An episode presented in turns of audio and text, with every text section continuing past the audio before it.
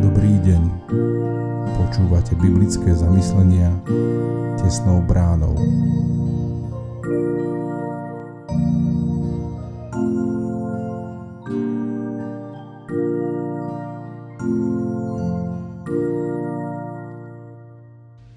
Dnes je piatok 27.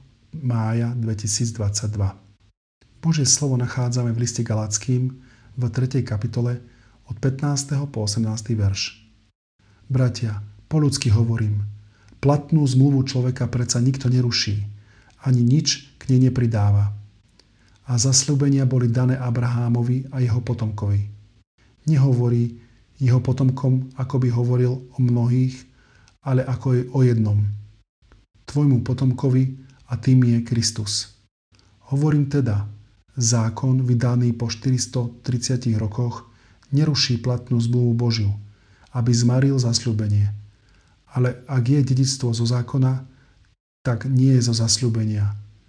Ale Abrahámovi ho dal Boh z milosti skrze zasľúbenie.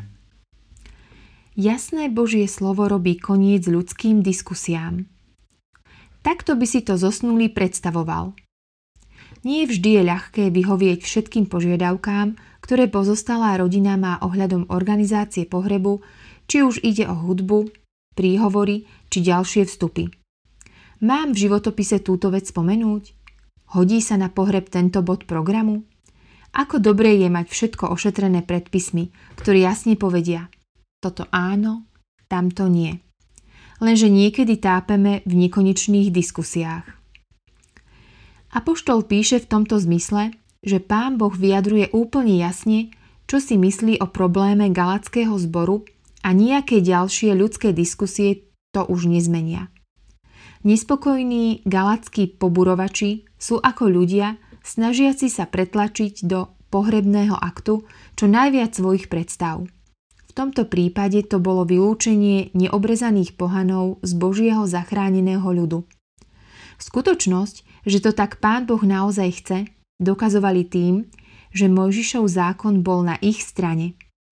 Pavol použil protiargument, že pôvodná Božia zmluva s Abrahámom je jasná a stále neočkriepiteľne platná, nezrušiteľná čímkoľvek neskorším, hoc je to aj Mojžišov zákon. Zákon z tohto dôvodu treba vysvetľovať v duchu Abrahámovi daných zaslúbení. Viera v Krista dáva veriacemu viac, než akákoľvek obriezka a do Božej rodiny sme prijatí na základe viery, nie rituálu či znaku na tele. To je Boží pohľad. Spoľahni sa na to. Zamyslenie na dnes pripravil Marek Ivana. Modlíme sa za cirkevný zbor Kunová Teplica.